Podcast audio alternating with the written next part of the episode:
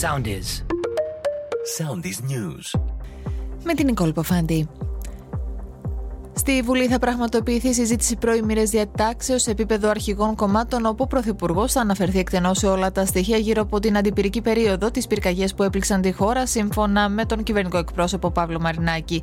Μάχη με τις φλόγες έδωσαν για ακόμη μια νύχτα οι πυροσβεστικές δυνάμεις για να περιορίσουν τις φωτιές που καίνε σε Εύρο και Φάρσαλα, χωρίς ενεργό μέτωπο η φωτιά στα Φάρσαλα. Στη φυλάκιση του Φρέντι Μπελέρη αλλά και στη σημασία που έχει η ελληνική μειονότητα της Αλβανίας αναφέρθηκε με συνέντευξή του στην ΕΡΤΟ Εντιράμα.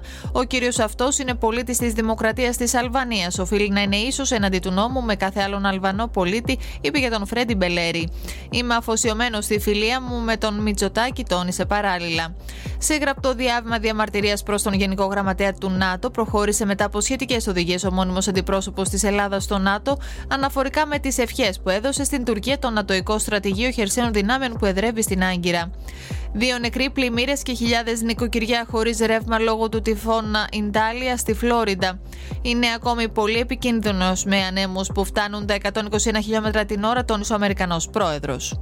Ακολουθήστε μας στο Soundees, στο Spotify, στο Apple Podcasts και στο Google Podcasts.